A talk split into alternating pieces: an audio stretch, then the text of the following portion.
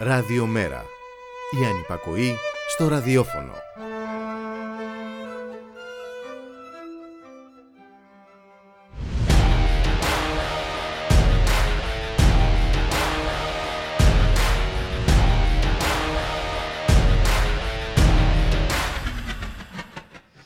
Μαθήματα νομιμότητας και πολιτικού πολιτισμού για αρχάριους αλλά και προχωρημένους παραδίδονται δωρεάν προεκλογικά για να μην ξεχαστούμε και παρεκκλίνουμε από την πεπατημένη. Στην ανάγκη επιστρατεύονται και χριστιανικά εδάφια σαν αυτό που λέει όταν σε χτυπάνε γυρίζεις και το άλλο μάγουλο. Υπάρχει βέβαια και η άλλη εκδοχή, οφθαλμός αντί οφθαλμού. Αλλά δεν είναι βολική για αυτούς που θέλουν να συνεχίσουν μια καταστροφική για τους πολλούς πολιτική, ανεμπόδιστα και αβασάνιστα. Επιστρατεύονται ακόμη και ιατρικά ανακοινοθέντα που μας πληροφορούν ότι θύμα ρήψης λευκού παχυρεστού υγρού ήταν με την οικογένειά του κατά την ώρα της επίθεσης που ομοιάτισε σε βαρβαρότητα δεν έχει ξανασυμβεί εκτός βέβαια από τα τρικάκια του Ρουβίκονα. Τα καλά παιδιά εξάλλου κάθονται στο σπίτι τους και περιμένουν μια Κυριακή κάθε τέσσερα χρόνια να ρίξουν ένα χαρτάκι στην κάλπη. Τα κακά παιδιά πάνε παντού και δημιουργούν προβλήματα. Εκεί που εμποδίζονται τα σχέδια για πανεπιστημιακή αστυνομία, εκεί που εμποδίζεται η καταστροφή του περιβάλλοντος για να περάσουν οι ανεμογεννήτριες, εκεί που καταστρέφεται το δημόσιο σύστημα υγείας, εκεί που καταπατώνται τα ανθρώπινα δικαιώματα των δικών μας και των άλλων. Και επειδή συνήθως τα κακά παιδιά είναι κυρίως νεανικής ηλικίας, καλό είναι να εμποδιστούν να προσεγγίσουν έστω την κάλπη.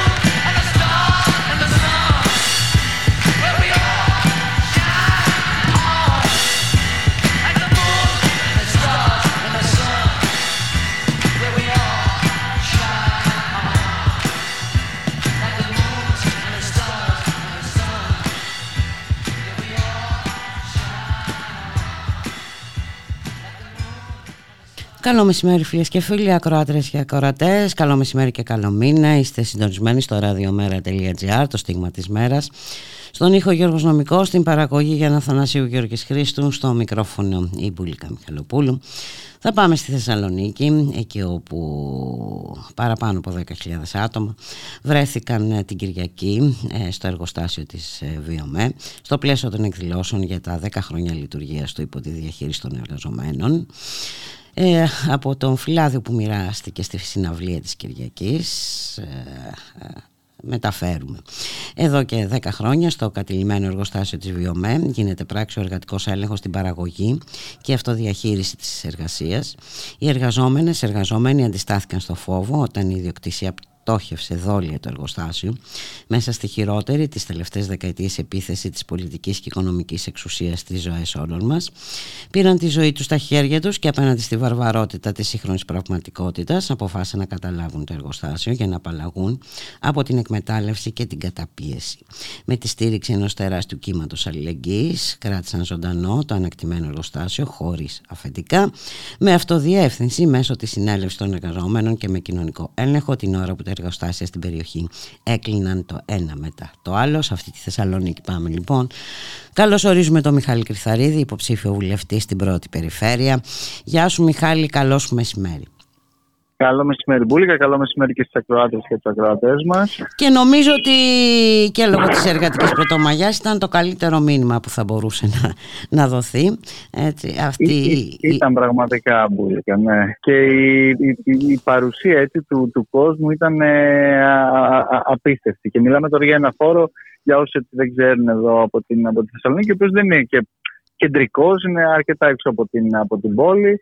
Ε, και, και, πραγματικά αυτό το οποίο είδαμε με τόσες και τόσους ε, νέους κυρίως ανθρώπους αλλά όχι μόνο να κατακλείζουν αυτό το, το χώρο παραμονή, παραμονή όπως λες και εσύ της, ε, της Πρωτομαγιάς γιορτάζοντας τα 10 χρόνια ακριβώς από αυτό το, το πρώτο επιτυχημένο πείραμα έτσι, αυτοδιαχείρισης κοινωνικού και εργατικού ελέγχου το οποίο πραγματικά δείχνει έναν διαφορετικό ε, δρόμο ε, ήταν κάτι το οποίο όντως μας, μας δημιουργεί μια ακόμα αν θέλεις ελπίδα μετά και την πρόσφατη ε, και εδώ πάλι κινητοποίηση και τη συναυλία για το, για το νερό. Και βεβαίως και μετά και την επόμενη μέρα θα σου πω που στην, ε, στην πορεία της εργατικής ε, πρωτομαγιάς και εδώ στη Θεσσαλονίκη αλλά βεβαίως και στην Αθήνα και, και σε όλη την τη χώρα ο κόσμος βγήκε να, να διαδηλώσει, να βροντοφωνάξει για όλα εκείνα τα οποία του, τους στερούν την ώρα που ο κύριος Μητσοτάκης για άλλη μια φορά πουλούσε φούμα, φούμαρα και μάλιστα από, από ένα πλαίσιο και από μια περιοχή. Από έκθεση πολύ, ανθοκομική. Πολύ οικία.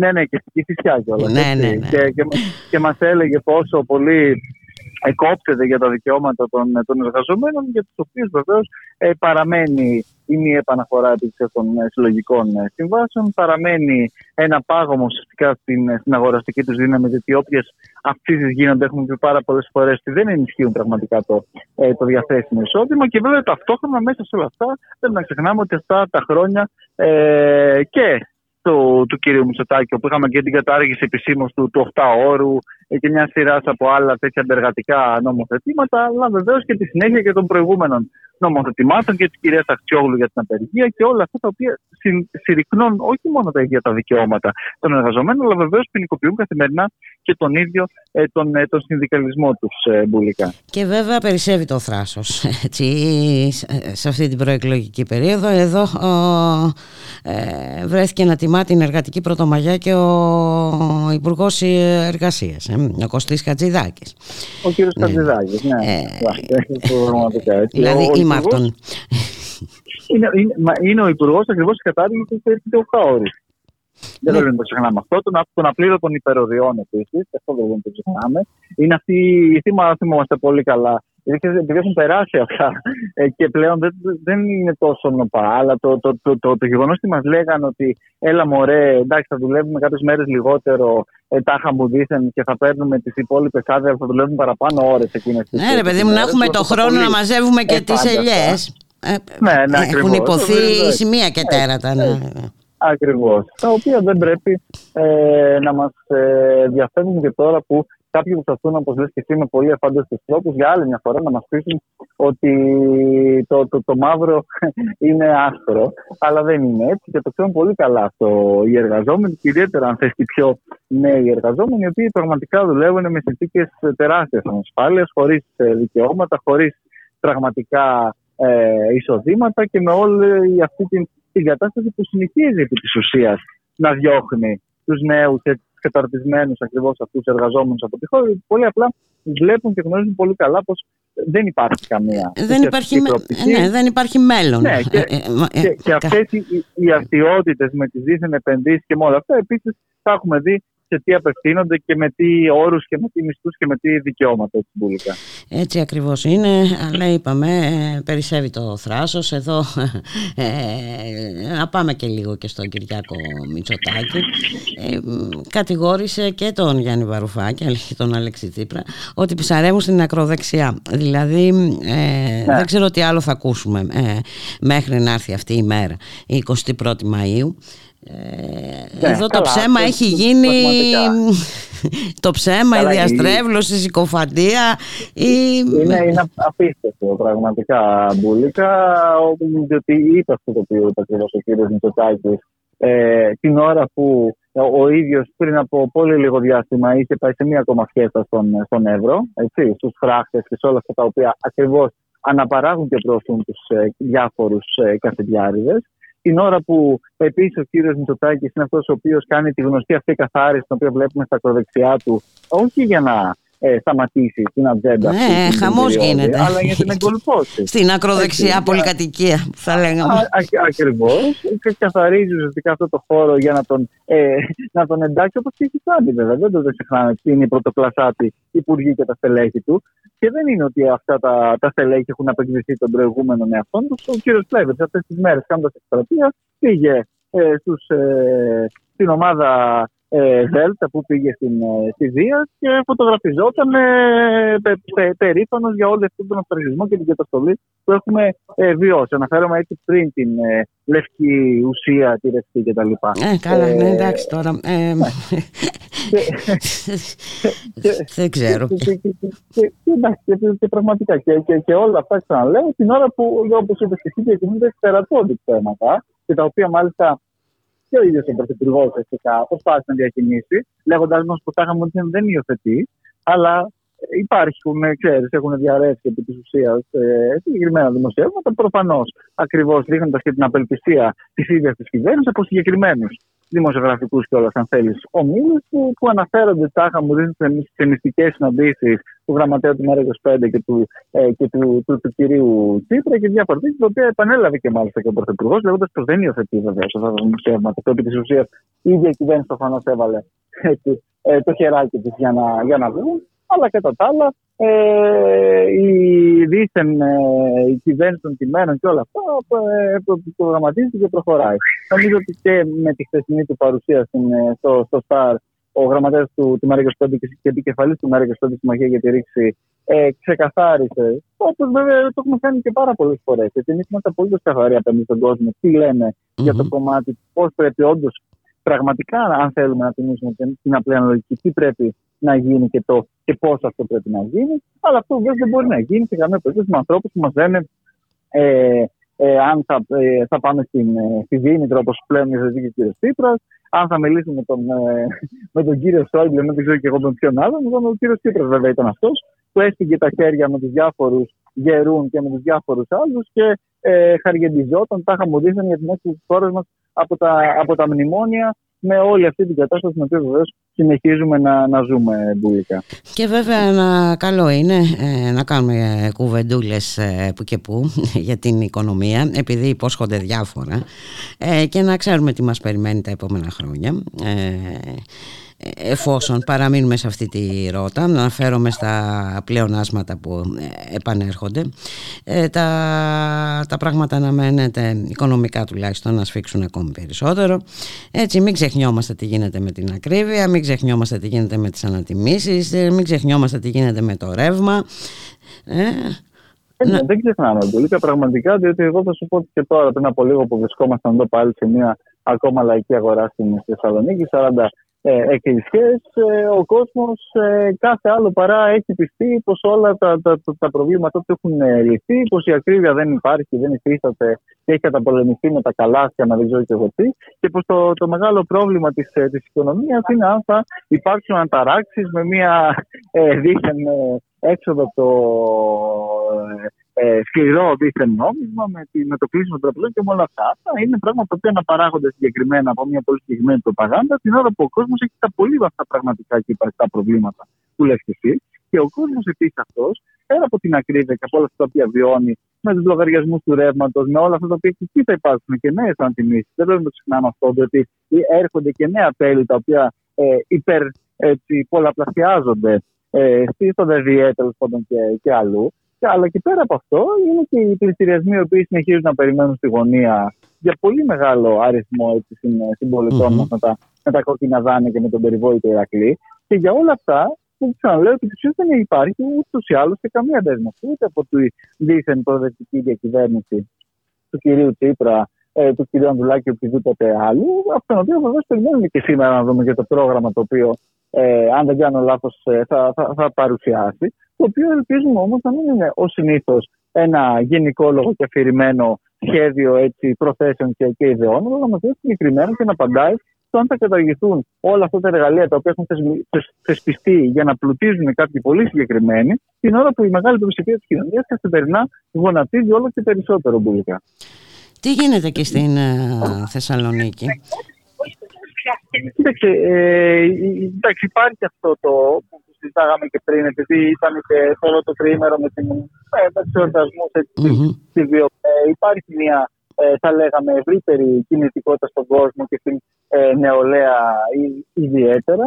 Από εκεί και έπειτα ο κόσμος ε, γενικά θα σου πω ότι και ε, απογοητευμένος είναι σε, σε μεγάλο mm-hmm. βαθμό και αγανακτισμένο και δεν, ε, δεν, δεν, δεν, περιμένει έτσι τίποτα. Δηλαδή, οι συνηθίσεις οι οποίες κάνουμε ε, και για τις προτάσεις, αν θέλεις, και του, και, του, και τη μέρα 25 και την κριτική την οποία κάνουμε και στη, στην πολιτική συνεργή κυβέρνηση και των προηγούμενων μνημονιακών κυβερνήσεων, πραγματικά βρίσκει μεγάλη ανταπόκριση, διότι ο κόσμος δεν έχει πιστεί καθόλου για το αφήγημα αυτό το ότι δίθεν όλα ε, πάνε καλά, ότι έχουν λυθεί τα πάντα, ότι επιστρέφουν οι νέοι μας στο εξωτερικό, ότι έρχονται οι καλές δουλειές, οι θέσεις εργασίας.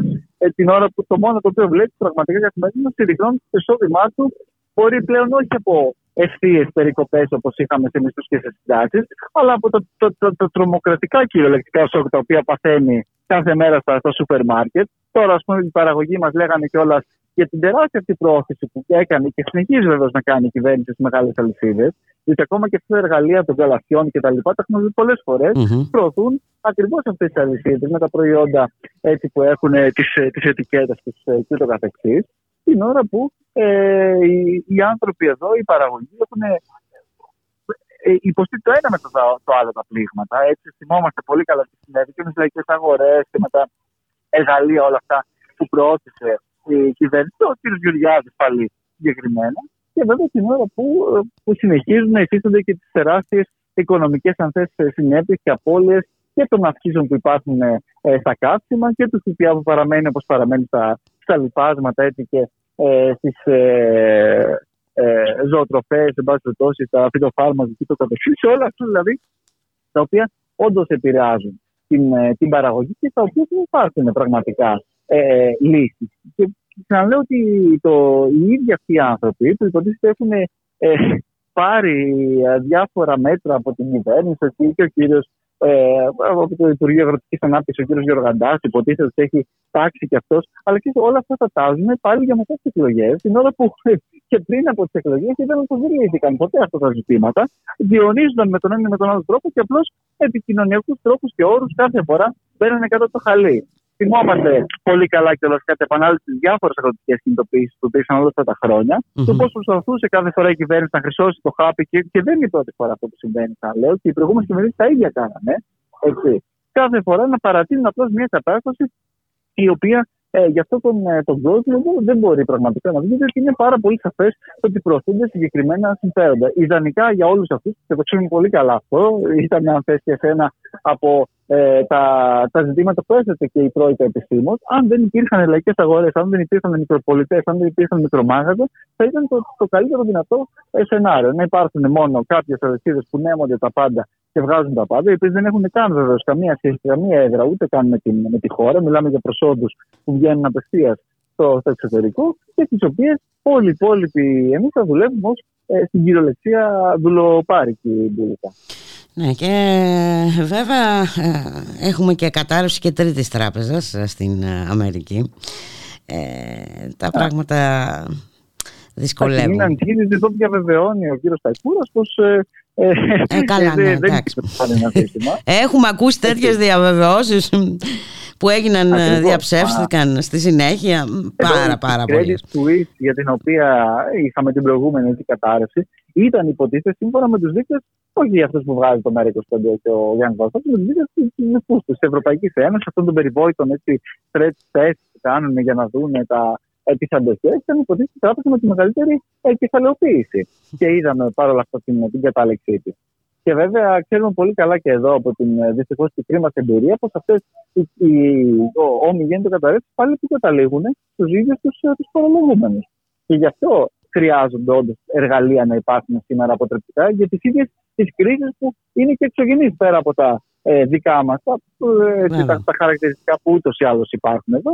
Ε, και γι' αυτό το λόγο κιόλας έχουμε ανακεφαλοποιήσει και τόσες φορές τις ελληνικές συστημικές τράπεζες την ώρα που οι ίδιες αυτές τις τράπεζες μπορεί. Έτσι και αυτό δεν το ξεχνάμε για όλους αυτούς που μας λένε δίθεν για τα ε, διάφορα συστήματα συναλλαγών. Οι ίδιες αυτές τις τράπεζες συνεχίζουν να χαρατσώνουν τον κόσμο. Συνεχίζουν να χαρατσώνουν τα μικρομάγαζα. Ο κύριος Σταϊκούρα υποτίθεται μια και δύο φορές συναντήθηκε μαζί του και τους έβαλε ε, ε, ναι, ναι, ναι. τις φωνές. Ε, τους έτρεξε τα δόντια.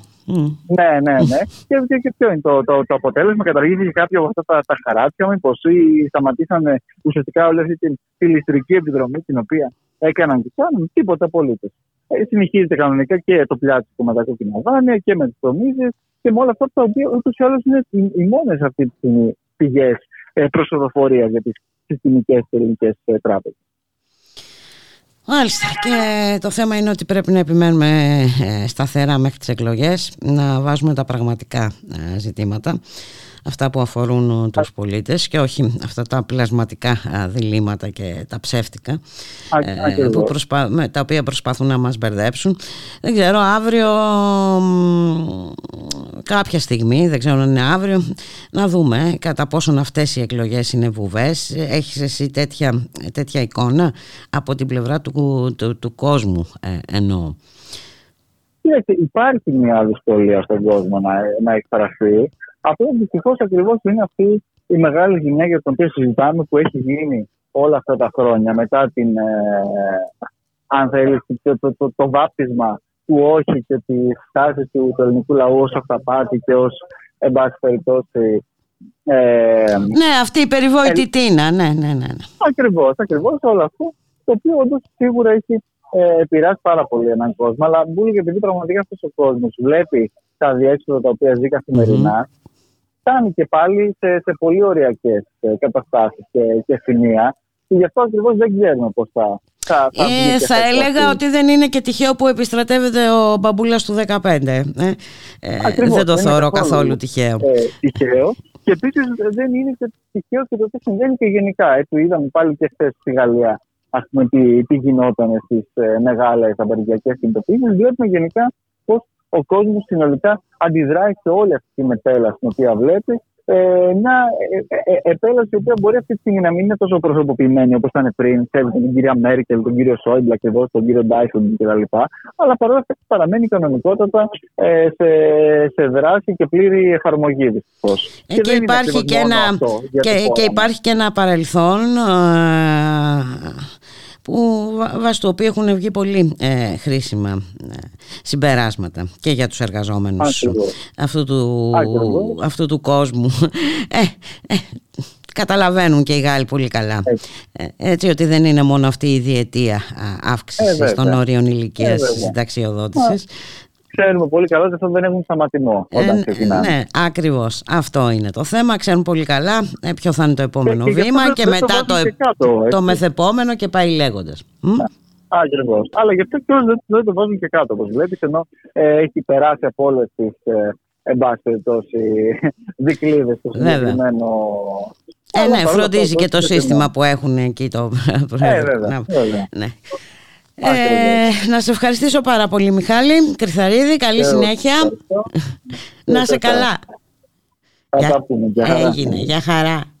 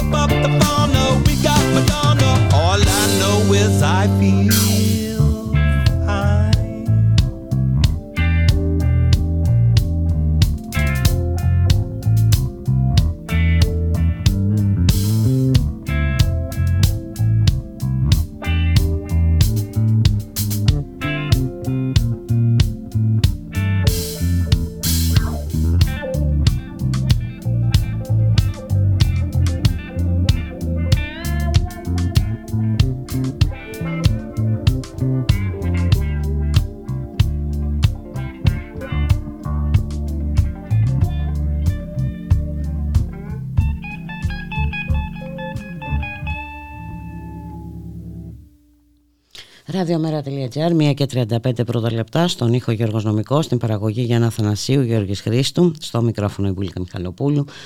Μέρα των εργαζομένων η χθεσινή, ε, εκατομμύρια κόσμου ε, γιόρτασαν την ε, εργατική πρωτομαγιά σε όλο τον κόσμο. Να καλωσορίσουμε τον συνάδελφο Μπάμπη Κοκόση. Μπάμπη, καλώς μεσημέρι. Καλό μεσημέρι, πολύ καλό μεσημέρι και στους ε, ακροατές μας ε, μαζικές ε, κινητοποιήσεις σε όλη την Ευρώπη από, από άκρη σ' άκρη ε, θα λέγαμε μπροστά σε αυτό τον ε, Αρμαγεδόνα που δεν ξέρω αν έρχεται ή αν τον βιώνουμε ήδη μπροστά. Ε, κάποιοι, τον, κάποιοι τον βιώνουμε, τον έχουμε βιώσει και τον βιώνουμε. Ε, κάποιοι άλλοι είναι στην πορεία. Ενάντια στον πληθωρισμό, στις αυξήσεις στην ακρίβεια, στα, στο πάγωμα των μισθών, μαζικότατες λοιπόν οι κινητοποιήσεις σε ολόκληρη την Ευρώπη. Ε, αν δεν μπορούμε να ξεκινήσουμε από την ε, Γαλλία. Ε, πρωταγωνίστρια η Γαλλία. Πραγματικά ακριβώς, ακριβώς. Ήταν μηνιώδεις οι συγκεντρώσεις που έγιναν χθες ε, για πάνω από 2 εκατομμύρια διαδηλωτές που ήταν ε, διοργανωτές. Η αστυνομία βέβαια από την πλευρά της μιλάει για γύρω στους 700.000. Όπως και να έχει, εκατοντάδες χιλιάδες ε, εργαζόμενοι βρέθηκαν στους δρόμους της Γαλλίας σε, σε πάρα πολλές πόλεις. Ε, και όχι μόνο για το μήνυμα, το, ε, το, ε, το εργατικό μήνυμα της Πρωτομαγιάς, αλλά και λόγω της επικαιρότητας για όλα αυτά που συμβαίνουν τώρα στην Γαλλία με τη μεταρρύθμιση του συνταξιοδοτικού. Μάλιστα να σημειώσουμε, που είναι χαρακτηριστικό, ότι ε, από, ό,τι λένε, από ό,τι λένε και στη Γαλλία για πρώτη φορά από, τα, από το 1936 ε, όλα τα συνδικάτα κατέβηκαν ενωμένα στις ε, διαδηλώσεις και στις συγκεντρώσεις που έγιναν χθες ε, με ένα σύνθημα κοινωνικού ε, χαρακτήρα. Mm. Βέβαια, η αστυνομία από την ε, πλευρά της απάντησε με τον γνωστό. Άγρια καταστολή, ναι, ω συνήθως. Ιδιαίτερα βία καταστολή, εκτεταμένη χρήση χημικών και σε, σε πάρα πολλές περιπτώσεις, όχι μόνο στο Παρίσι, αλλά και στη Λιόν και στη Μασαλία, όπου συνολικά είχαμε και πάνω από 300 προσαγωγές και πολλές από αυτές γίνανε και συλλήψεις. Αλλά και στην ε, υπόλοιπη Ευρώπη και στη Γερμανία επίσης εκατοντάδες χιλιάδες διαδηλωτές ε, συγκεντρώθηκαν ε, σε περίπου 400 διαδηλώσεις που έγιναν σε όλη τη χώρα. Χαρακτηριστικό στη Γερμανία είναι ότι οι εκδηλώσεις και οι κινητοποίησεις ξεκίνησαν από την προηγούμενη μέρα από το φεμινιστικό κίνημα και το κίνημα ΛΟΑΤΚΙ ενάντια στη βία κατά των ε, γυναικών και της ε, κοινότητας ε, ΛΟΑΤΚΙ. Με σύνθημα «Ας πάρουμε πίσω τη, τη νύχτα». Ε, επίσης και στην Ιταλία είχαμε μαζικότατες διαδηλώσεις με κύριο αίτημα την αύξηση των μισθών αλλά επίσης και με την πολιτική, με τις ακραίες πολιτικές που αρχίζει πλέον να εφαρμόζει η κυρία Μελώνη εδώ στη γειτονική χώρα. Με πιο χαρακτηριστικό ε, παράδειγμα ε, ότι πήρε πίσω ένα επίδομα υπέρ των ε, ευάλωτων πολιτών της Ιταλίας γύρω στα 550 ευρώ το οποίο ίσχυε για τα τελευταία τέσσερα χρόνια. Το πήρε πίσω η κυρία Μελώνη και θα, θα το αντικαταστήσει από τη λέει με κάποιο Καλάθι. Ακριβώς με κάποιο είδου ε, καλαθιού, με κάποια προϊόντα. Ε, και ζητάνε και ε, στις κινητοποίησεις χθες ε, μαζί με, το, με τις αυξήσεις των μισθών ζητούσαν και επιτακτικά να μην περάσει αυτό το μέτρο και να συνεχίσουν να ενισχύονται οι πιο ευάλωτοι πολίτες στην Ιταλία. Στην Ισπανία επίσης είχαμε χιλιάδες διαδηλωτές στους δρόμους, όχι μόνο στη Μαδρίτη και στη Βαρκελόνη, σε όλες τις μεγάλες πόλεις της Ιταλίας πάλι με βασικό αίτημα την αύξηση των ε, μισθών. Μάλιστα χαρακτηριστικά ε, έτσι συνδικαλιστικές, συνδικαλιστές ηγέτες αναφέρουν ότι η κοινωνική σύγκρουση είναι αναπόφευκτη το επόμενο διάστημα.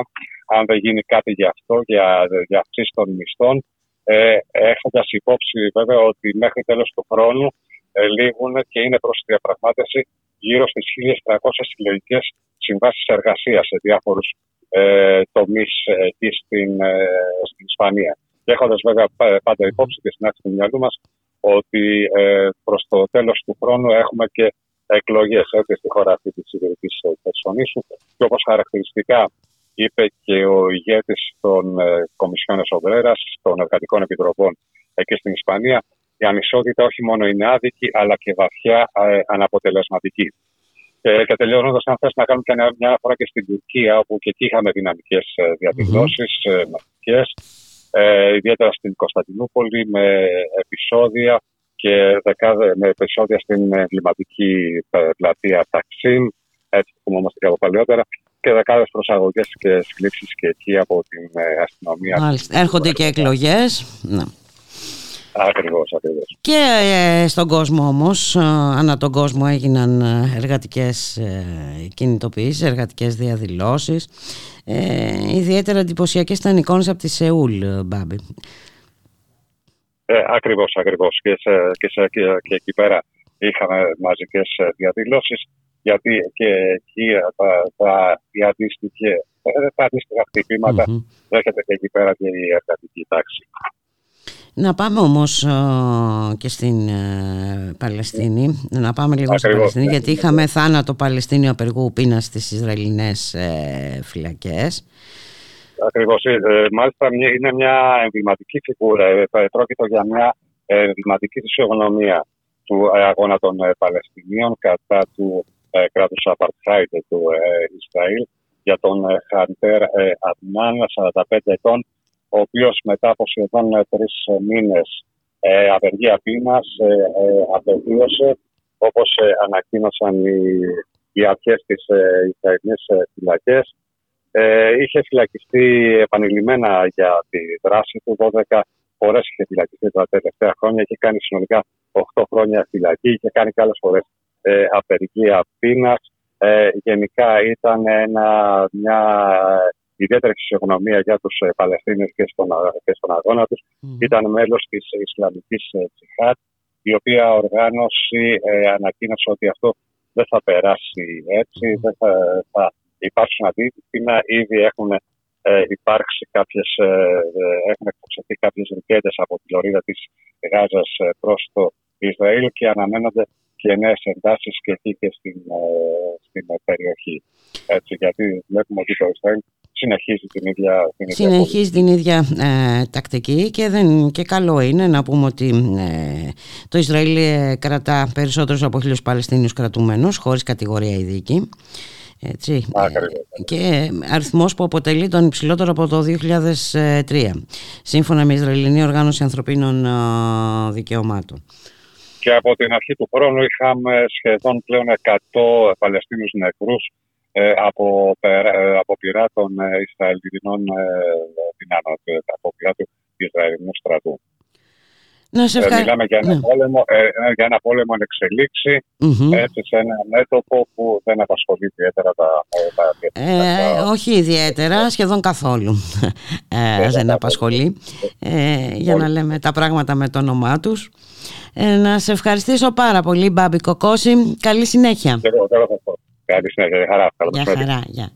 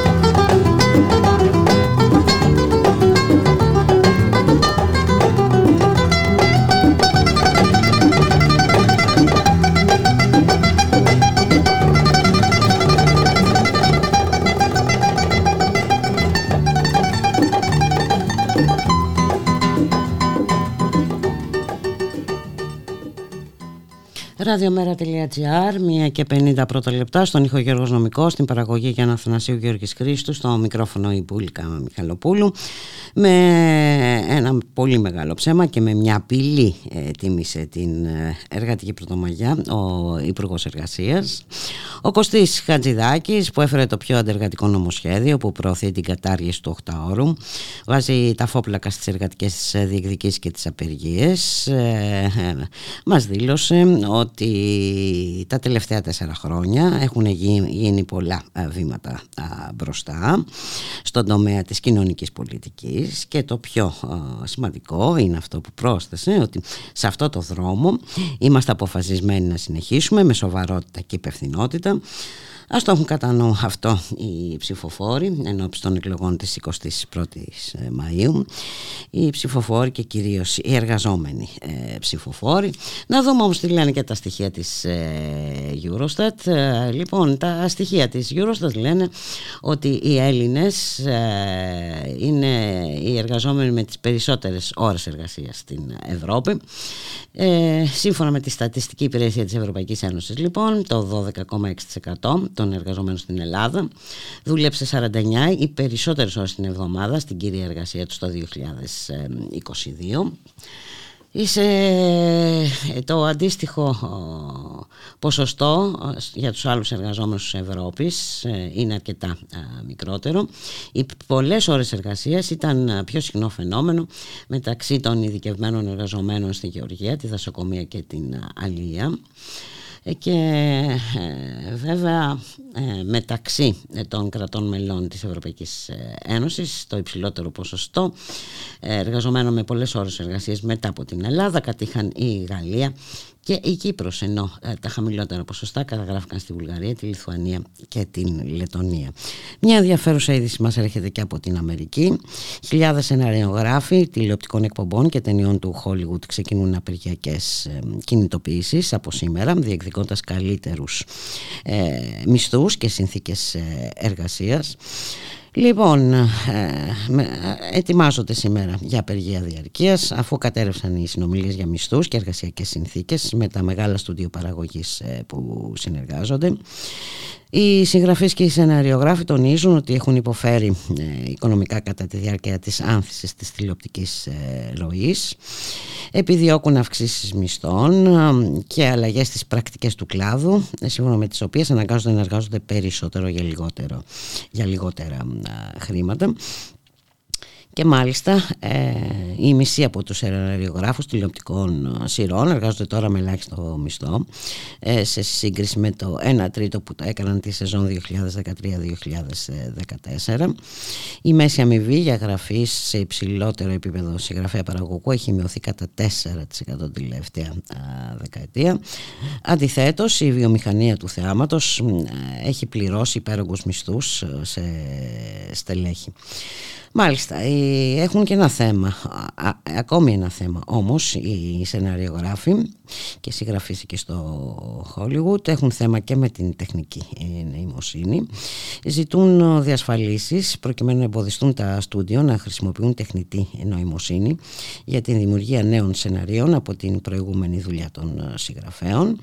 Επίσης θέλουν να διασφαλίσουν ότι δεν θα τους ε, ζητείτε να ξαναγράφουν πρόχειρα σενάρια που έχουν δημιουργηθεί από την τεχνητή νοημοσύνη. Ενδιαφέροντα πράγματα. Λοιπόν, να δούμε πώς θα πάει και αυτή η, η απεργία στις Ηνωμένες Πολιτείες. Ε, τα συμφέροντα είναι ε, μεγάλα. Ε, πολλά λεφτά αναμένεται να χαθούν λόγω αυτών των απεργιακών κινητοποιήσεων. Οπότε η έκβασή τους θα έχει ιδιαίτερο ενδιαφέρον.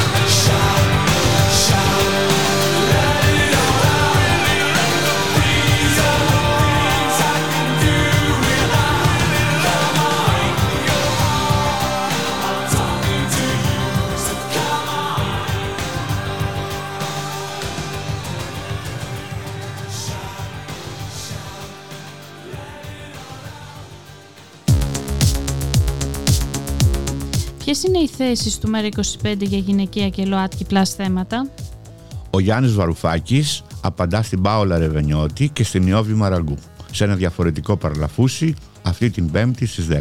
Συντονιστείτε.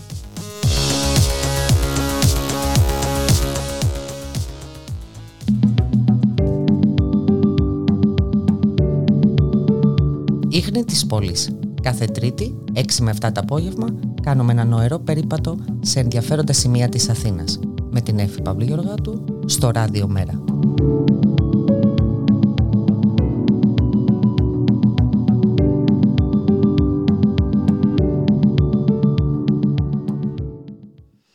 Δύο και ένα πρώτο λεπτό στον ήχο Γιώργος Νομικός, στην ε, παραγωγή Γιάννα Θανασίου, Γιώργης Κρίστος, στο μικρόφωνο η Μπουλίκα Μιχαλόπουλου και ένας δημοσιογράφος που ασχολείται μέσω της γραφής του με τα κοινά αποφάσισε ε, να φέρει τις πίσω σελίδες του στην πολιτική. Ο λόγος για το Μάριο Διονέλη, υποψήφιο βουλευτή Ηρακλείου με το ΜΕΡΑ25 Συμμαχία για τη Ρήξη. Γεια σου, καλό μεσημέρι Μάριε. Καλό μεσημέρι, Μπουλίκα. Του ευχαριστώ πολύ για την πρόσκληση. Με άλλο καπέλο. Με άλλο καπέλο. Πώς αποφάσισες, πώς το αποφάσισες αυτό Μάρια; Ε, μάλλον δεν ήταν και πολύ δύσκολο. Νομίζω ότι ε, έχουν περάσει 30 χρόνια πια που κάνω, σχεδόν 29-29 για να τριβολογώ, που κάνω αυτή τη δουλειά. Τα τελευταία 13 είναι στην Κρήτη.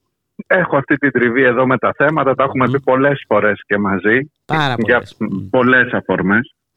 Και νομίζω ότι, ξέρεις, όταν είσαι μέσα και τα βλέπεις και βλέπεις, ρε παιδί μου, ότι ενώ φωνάζεις, γράφεις, ε, δημοσιογραφείς γενικά, mm. πολλές φορές κάποια πετυχαίνεις, τα περισσότερα δεν τα πετυχαίνεις. Έρχεται και η ώρα εκείνη που λες ότι ίσως να μπορείς να εκφράσεις και μια πολιτική θέση πια για αυτα τα ζητήματα και ίσως είναι η ώρα να βάλεις τα προτάγματά σου αυτά και με άλλο τρόπο και να, να απευθυνθείς στους πολίτες και να πεις ότι ίσως κάποια πράγματα μπορούμε να τα παλέψουμε όπως τα παλεύαμε όλα τα προηγούμενα χρόνια να τα παλέψουμε και από άλλο μετερίζει.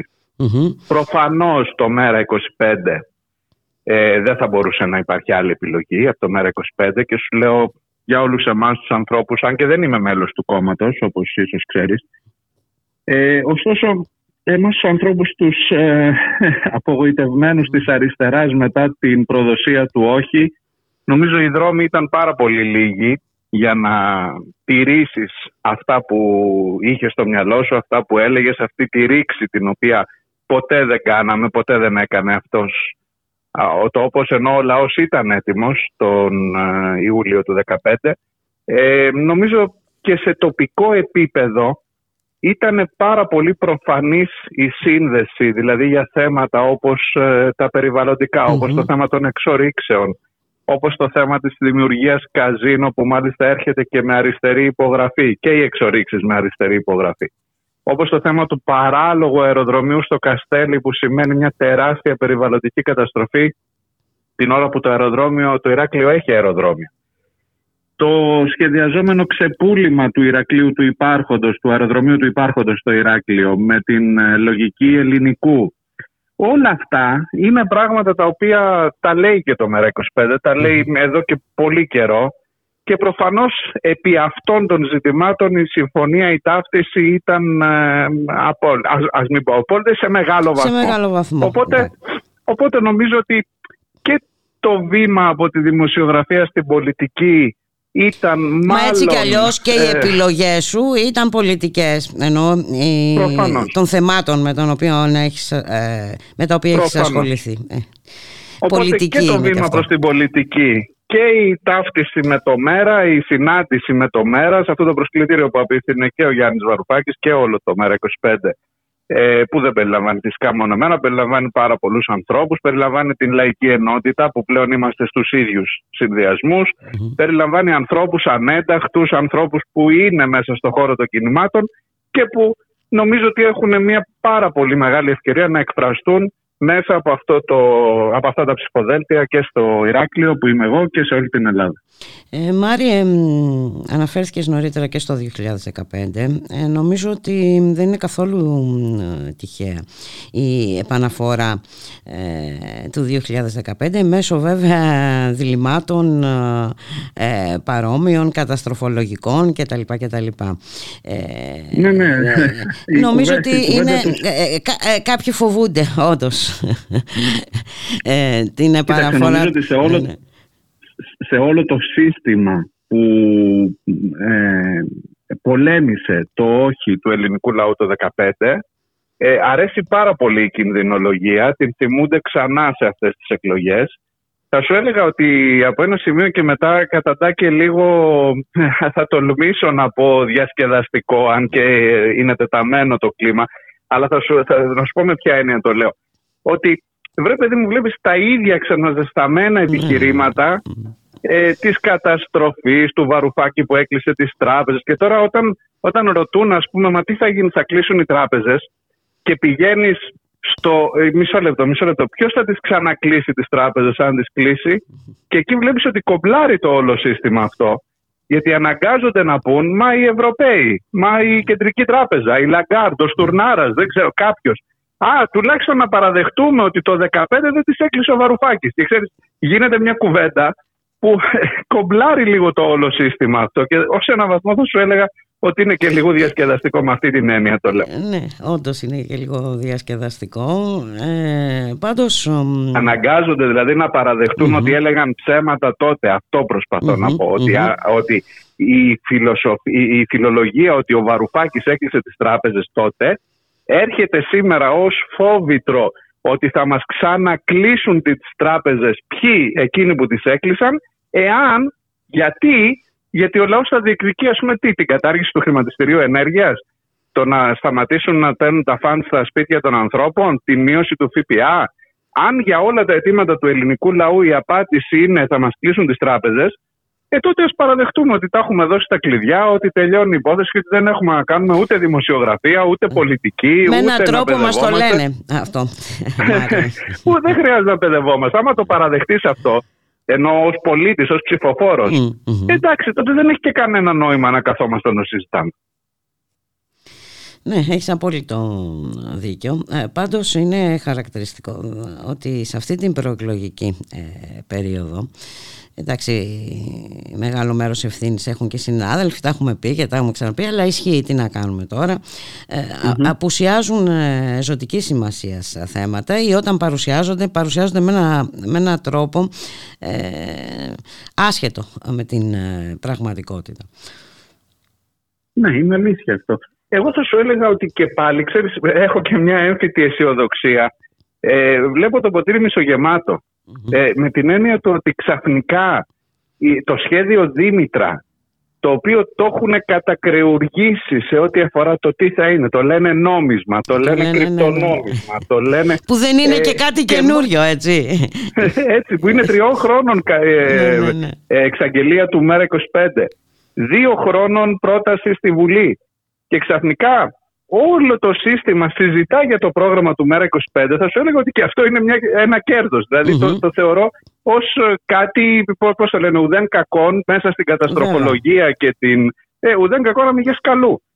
Και ξαφνικά ανακαλύπτουν οι πολίτες ότι αν υπάρχει πιθανότητα να μας εκβιάσουν πάλι ως ελληνικό λαό όπως μας έκαναν πριν από 8 χρόνια, ξέρεις κάτι, είμαστε και πιο έτοιμοι από τότε να το αντιμετωπίσουμε. Και αυτό νομίζω ότι τελικά στο τέλος της μέρας αυτής της συζήτησης, αυτής της προπαγάνδας, αυτής της, ε, πώς να το πω, εναντίον και προσωπικά του Βαρουφάκη αλλά και του ΜΕΡΑ25 Συμμαχία για τη Ρήξη, στο τέλος της μέρας μπορεί να βγει και σε καλό και να είναι το μόνο κόμμα το ΜΕΡΑ που λέει ότι θέλουμε ρήξη, ξέρουμε πώς να την κάνουμε και ξέρουμε και τι να κάνουμε αν υποθέσουμε ότι μας εκβιάζουν ξανά νομίζω ότι σαν συνολικό δεν είναι αρνητικό σε ό,τι αφορά την, ε, την προπαγάνδα όλη αυτή που γίνεται.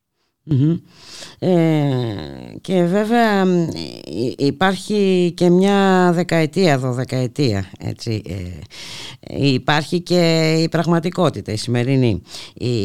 Υπάρχουν οι λογαριασμοί του ρεύματος. Υπάρχουν οι, προσπάθεια οι προσπάθειες ιδιωτικοποίησης του νερού. Υπάρχει η συνεχιζόμενη ε, ακρίβεια.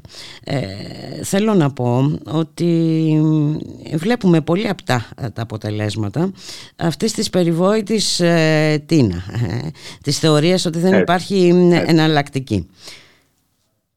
Κοίταξε, σε όλα αυτά που αναφέρεις. Δηλαδή, αν το 2015 φοβόμασταν, λέω εγώ, που ναι. ε, εν πάση περιπτώσει σε πολύ μεγάλο ποσοστό δείξαμε ότι δεν φοβόμαστε.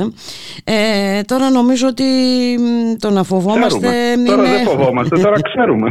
ναι, ακριβώς αυτό. Ξέρουμε, ακριβώς. Ναι, ναι, ναι. Και ξέρεις, υπάρχει και ένα επιχείρημα από την πλευρά του ΣΥΡΙΖΑ. Το αντιμετωπίζω πολύ συχνά σε αντιπαραθέσεις αυτές τις μέρες με υποψήφιους του ΣΥΡΙΖΑ ότι μα το 15 το Σεπτέμβρη μετά το μνημόνιο ο λαός μας ξαναψήφισε. Και σταματά εκεί η μνήμη και η συνέχεια του είναι αυτό που είπες ακριβώς τώρα. Δηλαδή, ναι, σας ξαναψήφισε, ξαναψήφισε ΣΥΡΙΖΑ για διάφορους λόγους. Γιατί δεν είχε τι άλλο να ψηφιστεί να ξαναψήφιζε Σαμαρά και Βενιζέλο που είχαμε πριν ή ε, με Μαράκη. Και, εν πάση ε, περιπτώσει, το 19 δεν σας ξαναψήφισε. Ε, ναι, αλλά μετά από 4,5 χρόνια έφερε, όχι μόνο δεν ξαναψήφισε το ΣΥΡΙΖΑ, αλλά έφερε με 10 μονάδες το Μητσοτάκι και ζούμε αυτά που ζούμε σήμερα. Δηλαδή η ιστορία συνεχίστηκε, δεν σταμάτησε στο Σεπτέμβριο του 2015.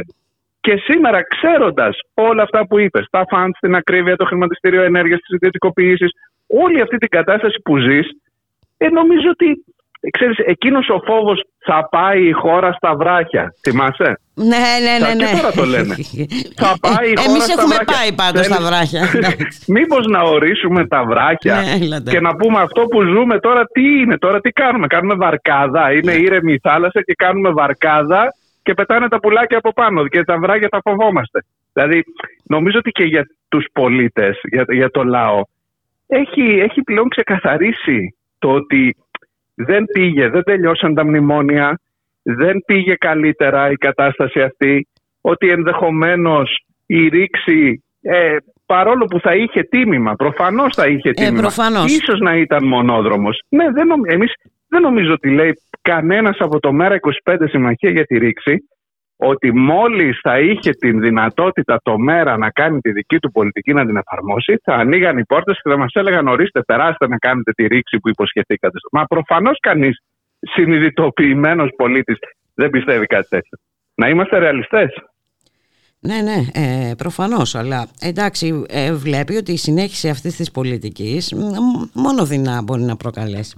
Δεν ξέρω, τουλάχιστον ε, ε, αυτή είναι η δική μου η άποψη. Ε, και εν πάση περιπτώσει ε... δεν είναι μόνο η δική σου μπουλικά είναι η άποψη και των ανθρώπων που ζουν καθημερινά. Βλέπεις το λογαριασμό της ενέργειας. Mm-hmm. βλέπεις το πώς ακριβώς το παιχνίδι παίζεται είναι στημένο σε όλες τις μορφές του υπέρ της ολιγαρχίας. Και δεν είναι αυτό το αριστεριστικό σχήμα που σου λέω έχει όνομα και επώνυμο η ολιγαρχία. Λέει ότι όταν η ακρίβεια στην ενέργεια ρυθμίζεται από τις τέσσερις εταιρείες που κάνουν ανταγωνισμό μεταξύ τους στο χρηματιστήριο ενέργειας, ό,τι και να μου πεις εσύ ότι θα το ελέγξω ως ΣΥΡΙΖΑ που το έφερες και όλο στο χρηματιστήριο ε, ναι, ενέργειας ή ό,τι και αν υποσχεθεί ναι, ναι, το ΠΑΣΟΚ για πλαφόνι αυτό, άμα δεν καταργηθεί αυτός ο μηχανισμός που παράγει ακρίβεια, δεν πρόκειται να μικρύνει ο λογαριασμός του ρεύματος. Τελεία και παύλα. Και αυτό νομίζω το έχει κατανοήσει ο κόσμος. Και όταν έρχεται και η κουβέντα, μα θα συνεργαστείτε; Mm-hmm. Και εγώ σου λέω, πες ότι για ένα λεπτό λέγαμε ρε παιδί μου, με ρωτούσες και εγώ σου λέω θα συνεργαστούμε. Ναι, την άλλη μέρα. Χωρίς προαπαιτούμενα, χωρίς τίποτα. Μα θα έρθει ένας άνθρωπος που σε ψήφισε και θα σου πει για κάτσε ρε παιδί μου, εγώ σε ψήφισα. Γιατί έλεγες να καταργήσουμε το χρηματιστήριο. Το, το κατάργησες; Όχι, δεν το κατάργησα, θα το πεις, αλλά μπήκαμε μέσα και πάμε και όπου βγει, που έλεγε και ο Σταθμάρχης. Ε, δεν είναι σοβαρά πράγματα αυτά.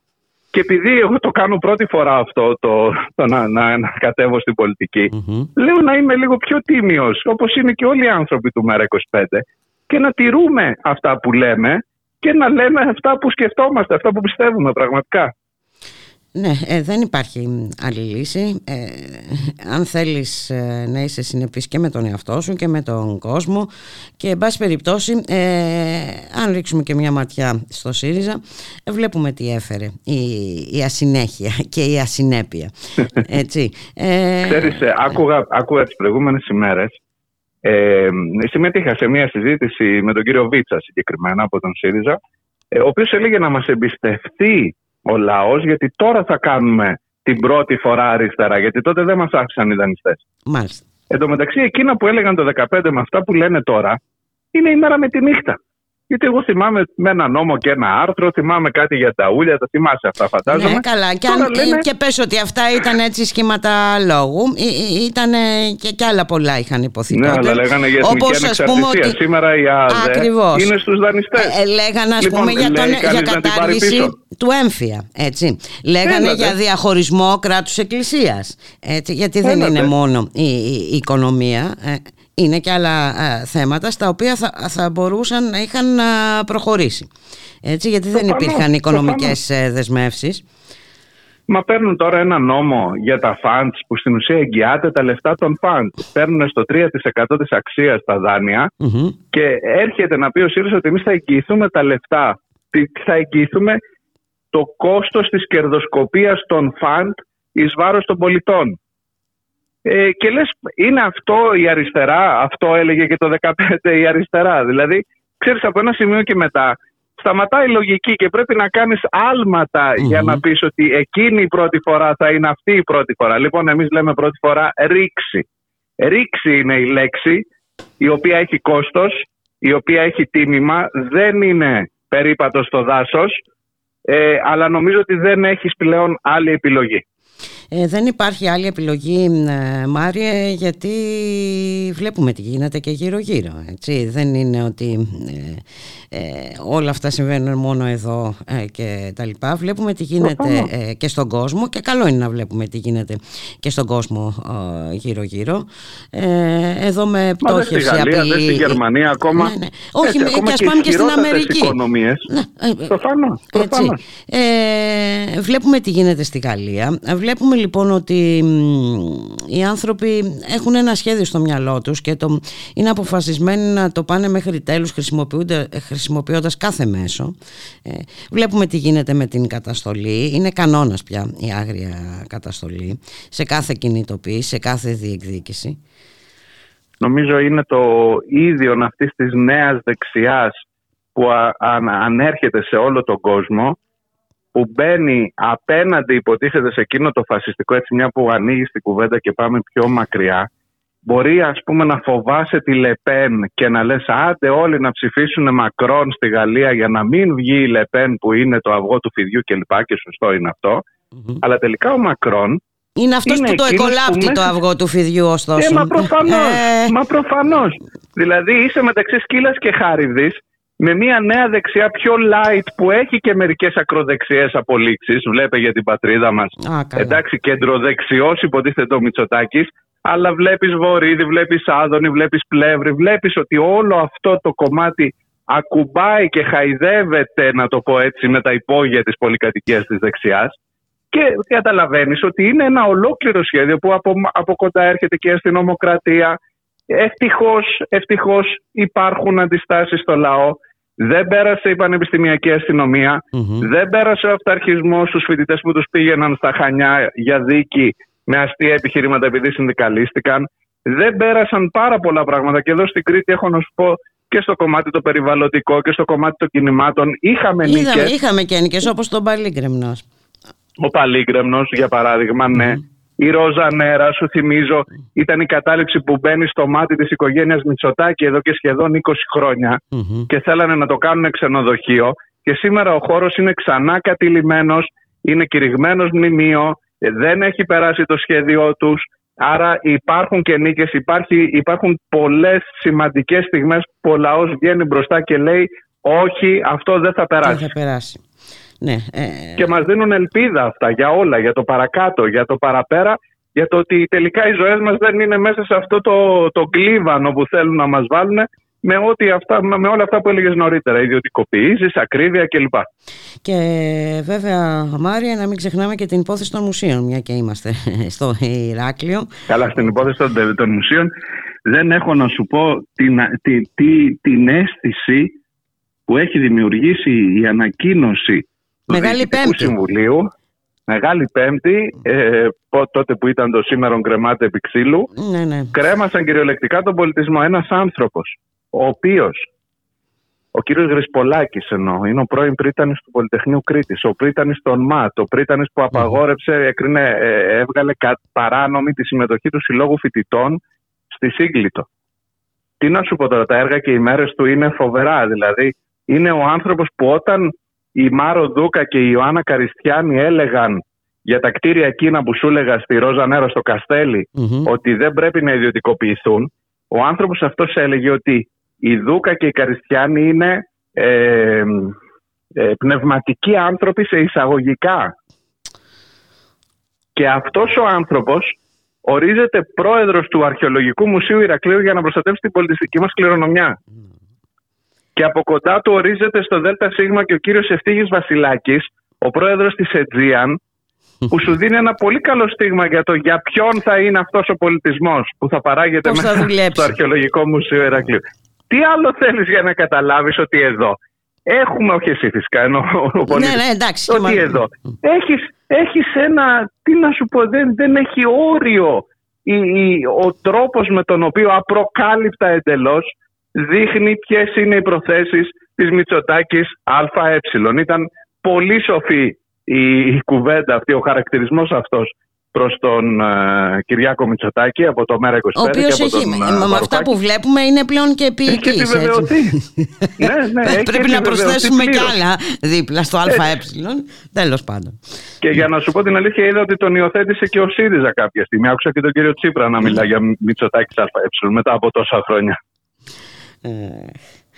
Ε, μάλιστα. Ε, και βέβαια, τι να πούμε, τι να πούμε για τους σεισμοπαθείς ε, που τραβάνε τον παθό τους στον Τάραχο εκεί στη, στο νησί. Και που, ε, και που έχουν τα φαντς να παίρνουν τα σπίτια, τα σπίτια των ναι, τα, σεισμόπληκτα, τα σεισμόπληκτα σπίτια σε πληστηριασμούς. Ε, αυτό ήταν κάτι που το αναδείξαμε όταν ήρθε ο Γιάννης Βαρουφάκης τον Απρίλιο, στις αρχές Απριλίου εδώ. Πήγαμε κατευθείαν εκεί να μιλήσουμε με τους ανθρώπους και μας είπαν πράγματα που ε, ήταν να τραβάς τα μαλλιά σου πραγματικά. Ε, δηλαδή ότι έρχεται το φαν, ένα Ιρλανδικό φαν με την έδρα του στα Cayman Islands να πάρει το σπίτι του σεισμόπληκτου των 500 ε, ευρώ σύνταξη που έπεσε κιόλας από το σεισμό και του παίρνει και το σπίτι και του πληστηριάζει, πρόσεξε, τον αέρα, θυμάσαι, στα έλεγα νομίζω σε, ναι, ναι, σε ναι, μια σύνδεσή μας, τον αέρα του πληστηριάζουν εκτός από το σπίτι και τον αέρα του σπιτιού το ιδεατό στερεό, όπω το λένε μηχανικοί, ότι αυτό που θα έχτιζε από πάνω, τη δυνατόν αέρα που λέμε για να καταλαβαίνουμε. Ναι, τον αέρα, ναι, ναι, ναι. Λοιπόν, ε, μιλάμε για πράγματα τα οποία δεν, δεν, δεν νομίζω ότι μπορείς να τα ανεχτείς πια. Μπορείς να πεις ότι και σε αυτή τη λογική έρχεται μετά ο ΣΥΡΙΖΑ να πει ωραία, το φαντ που έχει πληστηριάσει το σπίτι του σεισμόπληκτου στο Αρκαλοχώρι, εγώ ως ΣΥΡΙΖΑ θα εγγυηθώ ότι θα πάρει τα λεφτά του. Λοιπόν, εγώ λέω σαν μέρα 25 ότι αν αύριο ε, είμαι βουλευτής ή τέλος πάντων όταν το ΜΕΡΑ25 θα είναι στη Βουλή, θα εγγυηθεί ότι θα χάσει τα λεφτά του το φαν και ότι ο άνθρωπος αυτός θα μπορέσει να αποπληρώσει το δάνειό του στην πραγματική του τιμη ή στη τιμή που αξίζει μετά την πώλησή του, γιατί πωλείται στο 10 και στο 3% της αξίας του, με αξιοπρεπείς όρους με βάση το σχέδιο Ηρακλής και με βάση τις πραγματικές του δυνατότητες. Κανείς δεν λέει ότι θα του χαρίσει τα δάνεια. Άμα είναι κάποιος το σχέδιο Οδυσσέας, ε, μην μπερδευόμαστε. Ε, βέβαια. Ναι. Το σχέδιο Οδυσσέας, ναι. Αλλά δεν λέει κανείς ότι θα χαρίσουν τα δάνεια στους ανθρώπους. Αν το πει κάποιος, να βγω να το ψηφίσω κι εγώ. Αλλά άλλο αυτό και άλλο να λες ότι θα εγγυηθώ τα λεφτά των φάντ ότι θα τα πάρουν. Εμείς λέμε ότι θα εγγυηθούμε ότι ο άνθρωπος αυτός θα μπορεί να αποπληρώσει σε μια δημόσια εταιρεία διαχείρισης του ιδιωτικού χρέους με βάση τις πραγματικές του δυνατότητες το δάνειό του αξιοπρεπώς μένοντας στο σπίτι του και όντας ιδιοκτήτης του σπίτι του και όχι υποέξωση καθημερινά. Υποέξωση, υποφό, ε, καθεστώς τρόμου, φόβου και, ε, και τα λοιπά και τα λοιπά. Εντάξει, μην μιλήσουμε τώρα γιατί είναι τόσα πολλά τα θέματα. Ε, να πούμε για τον τουρισμό και πώς λειτουργεί. Να πούμε ότι όλα φτιάχνονται, ε, αναφέρουμε και εδώ στην Αθήνα, αλλά δεν νομίζω ότι είναι και πολύ διαφορετικά στην Κρήτη. Ε, ε βάσει των οραμάτων για εξυπηρέτηση των ε, τουριστών. Ε, για, τα, για την Κρήτη πάντως να σου πω για τα Χανιά ότι αυτή τη στιγμή είναι μια πόλη η οποία είναι αδύνατον πρακτικά να βρεις κάπου να νοικιάσεις αν είσαι νέος ζευγάρι, αν είσαι άνθρωπος ή αν είσαι γιατρός που ήθελες να δουλέψεις κάτω ή δάσκαλος. Και παραπονιόμαστε κιόλας ότι μα δεν έχουμε ε, γιατρούς στο νοσοκομείο. Μα όποιος έρθει πρέπει να πληρώσει το μισό του μισθό για να μείνει σε μια τρύπα 50 τετραγωνικών και πρέπει να πληρώνει 500 ευρώ για 50 τετραγωνικά. Και λέω και λίγα μάλλον. Διότι όλη η πόλη είναι Airbnb, τα ξενοδοχεία, ο τουρισμός είναι η μόνη μονοκαλλιέργεια πια, ειδικά σε κάποιες περιοχές και δεν υπάρχει κανένας να ρυθμίσει και θέλουμε να καταστρέψουμε και τα μνημεία να τα κάνουμε και αυτά ξενοδοχεία. Ε, νομίζω ότι έχει, είναι στρεβλό όλο από την αρχή του και τελικά αν πεις ότι ρε παιδί μου τουλάχιστον αναπτυσσόμαστε και έχει δουλειές ο κόσμος Πήγαινε, χτύπα την πόρτα σε ένα ξενοδοχείο και να ρωτήσεις πόσα λεφτά παίρνουν οι άνθρωποι εκεί και γιατί δεν βρίσκουν προσωπικό οι ξενοδόχοι και θέλουμε τώρα να φέρουμε ε, μετακλητού εργάτες όπως φέρνουμε για τις ελιε να φέρουμε από την Ινδία και τον Μπαγκλαντές για να δουλέψουν στα ξενοδοχεία καμαριέρες. Βέβαια και, και μετά να τους στείλουμε και πίσω, έτσι. Ε, ε όποτε δεν μας ε, τους χρησιμοποιούμε, μετά γιατί να τους... είναι γαλέρες, ναι, γιατί είναι γαλέρες. Γιατί ξαφνικά, αν υποθέταμε ότι είχε τουλάχιστον μια απόδοση για τον πληθυσμό εδώ, θα μπορούσες να πεις ότι έχεις ένα ισοζύγιο. Λέω τώρα εγώ έτσι, όχι ότι και πάλι ναι, θα ναι, ήταν. Ναι, το δούμε και έτσι. θεμητό να μην μπορεί ένας άνθρωπος να βρει ένα σπίτι να μείνει με την οικογένειά του. Αλλά τελικά δεν έχεις ούτε αυτό. Συνθήκες γαλέρας, η επιθεώρηση εργασίας άφαντη. Στο Ηράκλειο μέχρι πρώτη δεν είχε ούτε αυτοκίνητο. Το Ηράκλειο έχει τα περισσότερα ξενοδοχεία, μάλλον από όλους τους νομούς της χώρας και δεν υπήρχε αυτοκίνητο για να πάει το σώμα επιθεωρητών εργασίας να ελέγξει τις συνθήκες όταν γινόταν μια καταγγελία. Καταλαβαίνεις για τι πράγμα μιλάμε. Ασυδοσία πλήρης. Μάλιστα. Και όλο αυτό ε, υποτίθεται το ονομάζουν ε, ανάπτυξη. Εδώ εντάξει έχουν δια, διαστρεβλωθεί τα πάντα. πολλά η ναι, ναι, ναι. ανάπτυξη. Ναι, ναι, ναι. Ναι, ναι, σε εισαγωγικά όχι πολλά.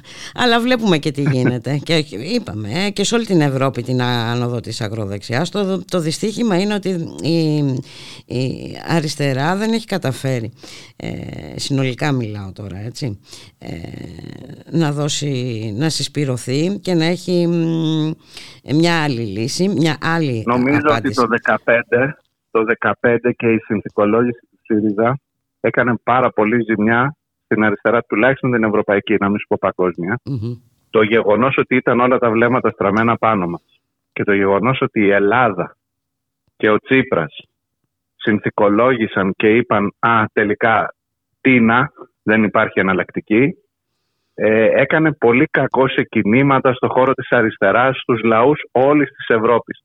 Και γι' αυτό ήταν τόσο μεγάλος ο πόλεμος που δέχτηκε η χώρα και γι' αυτό έρχεται το ίδιο φόβητρο για να ξεκινήσω να, να, πάω προς τα εκεί που αρχίσαμε την κουβέντα μας.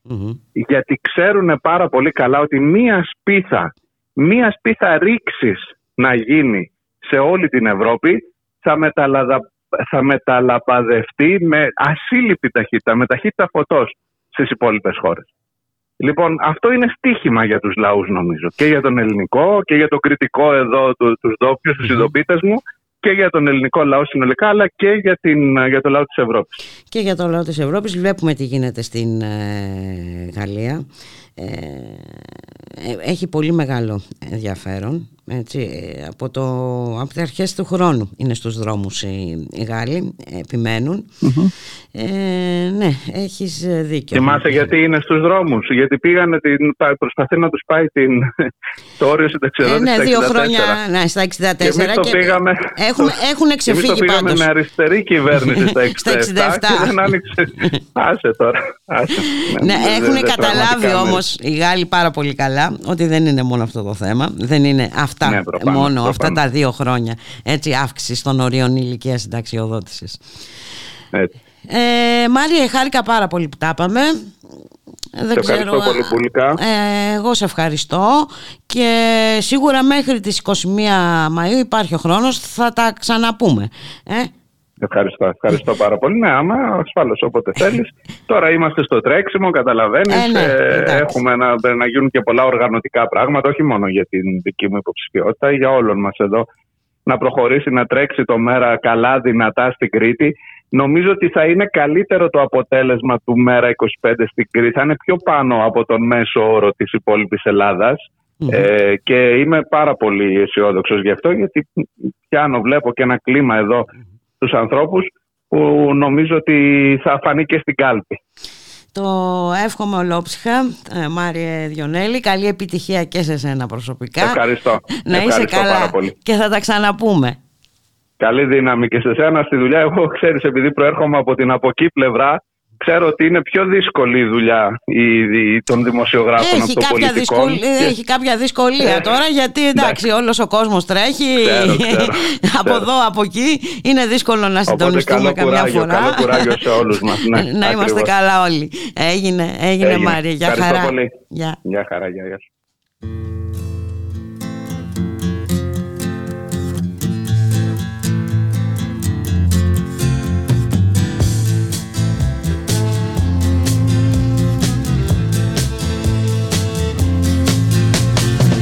Pistol shots ring out in a barroom night.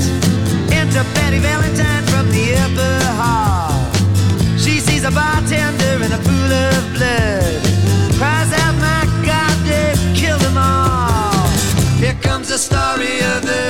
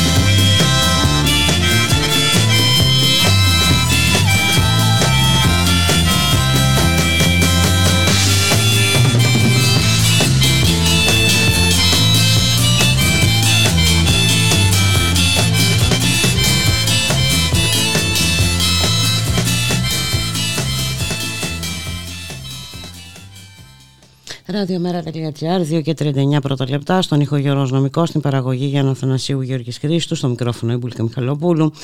Τόσο Σαματάς για μια επίθεση με λευκό παχύρευστο υγρό στον Υπουργό Υγείας, ένα ιατρικό ανακοινωθέν που αναφέρει γιατί άραγε ότι η επίθεση έγινε παρουσία της οικογένειάς του αλλά στα ψηλά γράμματα η διάλυση και καταστροφή του Εθνικού Συστήματος ε, Υγείας. Ε, πολλά είναι αυτά που βλέπουμε γύρω μας και επιβεβαιώνουν ε, αυτή την ε, εγκληματική στην κυριολεξία πολιτική. Έχουμε δει πολίτες αυτής εδώ της χώρας να πεθαίνουν στις καρότσες αγροτικών ή να περιφέρονται ανά την Ελλάδα από νοσοκομείο σε νοσοκομείο. Ε, μια μικρογραφία της ε, κατάστασης ε, που υπάρχει στα περιφερειακά και νοσοκομεία ε, της χώρας. Είναι και ε, το νοσοκομείο στη, της, στην Κέρκυρα. Εδώ ε, μια 28χρονη γυναίκα έχασε το παιδί της γιατί ακριβώς δεν υπάρχουν οι δυνατότητες για να αντιμετωπιστούν έκτακτες περιπτώσεις. Πάμε όμως στην Κέρκυρα να καλωσορίσουμε την κυρία Ντίνα Ιωάννου. Είναι πρόεδρος του Συλλόγου Εργαζομένων του Νοσοκομείου της Κέρκυρας. Καλό σας μεσημέρι μεσημέρι κυρία Ιωάννου. Καλό μεσημέρι και σε εσάς και στους ακροατές, στους τηλεθεατές. Δεν ξέρω τι ακριβώς πρέπει να πω. Μια χαρά τα λέτε. και ε, βέβαια αυτό που συνέβη στην ε, Κέρκυρα θα μπορούσε να συμβεί οπουδήποτε αλλού. Αλλά ας μιλήσουμε για την ε, Κέρκυρα. Ε, να μιλήσουμε για την Κέρκυρα, να μιλήσουμε για ένα Που είναι και ένα τουριστικό νησί, έτσι. Ναι. Είναι ένα... Ακριβώς, να μιλήσουμε για την Κέρκυρα που έχει 110.000 κατοίκους και που την καλοκαιρινή σεζόν τριπλασιάζεται. Άρα μιλάμε για μεγάλα μεγέθη του πληθυσμού. Ε, το οποίο δεν είναι μόνο η Κέρκυρα, είναι η Παξί και είναι και τα Διαπόντια, άλλα τρία μικρά νησάκια. Ε, εγκαταλελειμμένα τα κέντρα υγείας εννοείται, πρωτοβάθμια υγεία ανύπαρκτη, είτε είναι κέντρα υγείας είτε είναι περιφερειακά ιατρία, που σημαίνει όλος ο πληθυσμός έρχεται στο μοναδικό δευτεροβάθμιο νοσοκομείο. Ένα δευτεροβάθμιο νοσοκομείο υποστελεχωμένο, ε, λειτουργεί βάσει των οργανικών θέσεων και ύστερα από την τροποποίηση του οργανισμού του του 2018 λειτουργεί περίπου με το 45%. Μάλιστα. Άρα μιλάμε για μεγάλες ελλείψεις σε όλους τους κλάδους είτε είναι ιατρικές, νοσηλευτικές, είτε διοικητικές, είτε οποιασδήποτε άλλες ειδικότητες. Ε, η κυβερνητική πολιτική είναι συγκεκριμένη. Αφήνονται τα νοσοκομεία, κυρίως της υπηρετικής και νησιωτική Ελλάδας, αλλά και τα άλλα νοσοκομεία δεν πάνε πίσω στα τριτοβάθμια. Mm-hmm. Αφήνονται στην τύχη τους, γίνεται απαξίωση του δημοσίου συστήματος υγείας, ώστε μετά έναντι πινακίου ε, φακής να δοθούν σε ιδιώτες. Προφανώς. Ε, και βέβαια. Ε, και... Ναι, ναι. Εμείς αυτή τη στιγμή υπολειτουργεί ο παθολογικός που σημαίνει ότι οι βασικές κλινικές ε, πρόσφατα η, η παθολογική κατάφερε να έχει τον τέταρτο παθολόγο για να βγαίνουν οι εφημερίες. Είχαν δοθεί εντολές στο προηγούμενο διάστημα με την προηγούμενη διοίκηση ευέλικτη βασικά να λειτουργούν οι τομείς Πράγμα που το έκανε τώρα πλέον σε πράξη το αρμόδιο Υπουργείο, όπου υπάρχουν κενά πρόσφατη διάταξη της ΓΚΑΓΚΑ. Είναι να εφημερεύει τομέας, με ό,τι συνεπάγεται, συνεπάγεται ότι δεν θέλουν πραγματικά να ε, κάνουν προσλήψεις. Μάλιστα. Φανταστείτε τι έχει να γίνει στο επόμενο χρονικό διάστημα. Ήδη, ε, σύμφωνα με αυτήν την διάταξη, οι ενημερώσεις που έχουμε θα υπάρξουν και άλλες παραιτήσει. Μάλιστα. Και, ε, το, και είναι, νομίζω ότι τα τελευταία χρόνια έχουν αποχωρήσει 15 γιατροί. Ε, υπάρχουν και παρετήσεις γιατί προφανώς ασκούνται τόσες πιέσεις που... Ε, Τώρα μιλάτε για την προηγούμενη διοίκηση, μια καθεστωτική, με καθεστωτική αντίληψη, μια διοίκηση που ήταν στα εντέλεσσε, στις ποινές, στα πρόστιμα και μιλάμε για πρόστιμα, α, χρηματικά πρόστιμα, έτσι. Μάλιστα. Ε, ε, μια, ένας από αυτούς είμαι και εγώ ως πρόεδρος εργαζόμενος, εν πάση περιπτώσει, και σε γιατρούς πρόστιμα χρηματικά πειθαρχικά κτλ. Μια διοίκηση που, πάση περιπτώσει, ε, από αυτήν προήρθαν μεγαλύτερα κενά. Ήταν που ήταν τα κενά λόγω της uh, συμπεριφοράς, λόγω της πολιτικής που ασκήθηκε. Λόγω, λόγω των αποφάσεων, πολλοί συνάδελφοι, πολλοί γιατροί κυρίως ε, παρετήθηκαν. Ε, τα κενά είναι μεγάλα για να αντικατασταθούν αυτές τις παρετήσεις. Θα περάσουν πολλά χρόνια και αν πράγματι γίνονται προσλήψεις. Έχουμε τώρα το, τα εργαστήρια, το ακτινολογικό, το οποίο ουσιαστικά πάει για κλείσιμο έτσι όπως λειτουργεί αυτό το διάστημα. Έχουν παραιτηθεί ε, από τους πέντε γιατρούς, έχουν παραιτηθεί τρεις και λειτουργούμε μόνο με δύο, δύο διευθυντές, εκ των οποίων ο ένας διευθυντής ε, θα βγει σε σύνταξη μέχρι τέλος του χρόνου. Άρα Άρα, αν δεν ληφθούν επιγόντως δηλαδή κάποια μέτρα, αν δεν αλλάξει αυτή η πολιτική, ε, ε... Αν δεν αλλάξει αυτή η πολιτική, θα έχουμε ένα σοβαρό πρόβλημα. Έχουμε μία μονάδα τεχνητού νεφρού που λόγω σοβαρών προβλημάτων υγείας δύο ο γιατροί είναι σε αναρωτική και έχει μείνει με έναν. Ε, να σημειώσω ότι στο νησί υπάρχει και η ιδιωτική μονάδα τεχνητού νεφρού. Αλλά για να υπάρξει η λειτουργία ιδιωτική μονάδας τεχνητού νεφρού, θα πρέπει να απευθύνεται στο δημόσιο φορέα, που είναι το νοσοκομείο. Φανταστείτε τόσοι νευροπαθείς τι προβλήματα θα υπάρχουν, θα προκύψουν. Ήδη αυτός ο μήνας ο, ο ένα και μοναδικό που τη ουσία κάνει τις εφημερίε, πόσο θα αντέξει ο άνθρωπος, κάνει συνεχώς εφημερίες. Για φανταστείτε να δουλεύετε κάθε μέρα. Και, και, και να δουλεύεις και με, με, με μια ευθύνη τώρα, δεν είναι εδώ. Έχεις να κάνεις... Έχεις να κάνεις με τη ζωή ανθρώπων, δεν είναι... Έχεις να κάνεις με τη ζωή των ανθρώπων και στο περιστατικό που αναφέρατε ε, κάνατε λόγο, ουσιαστικά το πρόβλημα μάλλον, όχι κάνετε λόγο, ουσιαστικά το πρόβλημα είναι στη διαχείριση των διακομιδών. Τα νησιωτικά νοσοκομεία έχουν μεγάλο πρόβλημα στη διαχείριση των διακομιδών. Μα, ε, ε, ε πριν από αυτό όμως, πριν υπάρξει αεροκομιδή, θα πρέπει να υπάρξει κάτι άλλο. Α πούμε, δεν ξέρω, υπάρχει νεογνολογική κλινική ε, στο νοσοκομείο. Ε, νεογνολογική κλινική δεν υπάρχει. Ω δευτεροβάθμιο νοσοκομείο, ε, πολύ καλά θα ήταν να υπήρχε νεογνολογική κλινική, να υπήρχε αιμοδυναμικό τμήμα όταν ε, να μπορεί να αντιμετωπιστεί το πρόβλημα εκεί δηλαδή. Να, να, Έτσι, ναι. μπράβο. Ε, Όταν βλέπετε ότι καθημερινά έχουμε ασθενοφόρα για απλές εξετάσεις καρδιολογικές, δηλαδή μπορεί να προκύψουν και κάθε φορά να υπάρχει περιστατικό. Μπορεί να, να προκύψει, ας πούμε, στη βδομάδα να υπάρχουν δύο ή τρία περιστατικά. Φανταστείτε τον όγκο των περιστατικών αυτών. Φανταστείτε την οικονομική αφέμαξη και του νοσοκομείου αλλά και της οικογένειας. Ε, Πηγαίνοντα στα Γιάννη για απλές τυχονιογραφίες. Ναι, θα μπορούσαμε να έχουμε ένα αιμοδυναμικό τμήμα. Ένα αιμοδυναμικό τμήμα όμως πλήρως ελεγχομένο με το εξειδικευμένο του προσωπικό. Με έναν γιατρό, όπως και αναγνολογική κλινική. Για να κάνεις μια νεογνολογική κλινική, θα πρέπει να τη στηρίξεις με όλους τους κλάδους και τις ειδικότητες. Εδώ πάνε να κλείσουν λόγω υποστελέχωσης οι ήδη υπάρχουσες κλινικές. Το αντιλαμβάνεστε αυτό. Είναι... Ένα νευρολόγος υπάρχει για όλο το νοσοκομείο. Ένας νεφρολόγο αυτή τη στιγμή είναι γιατί έχουν προκύψει σοβαρά προβλήματα υγείας. Οι καρδιολόγοι ε, είναι τρεις. Περιμένουμε προσλήψεις, κάποιες προσλήψεις, ελάχιστες.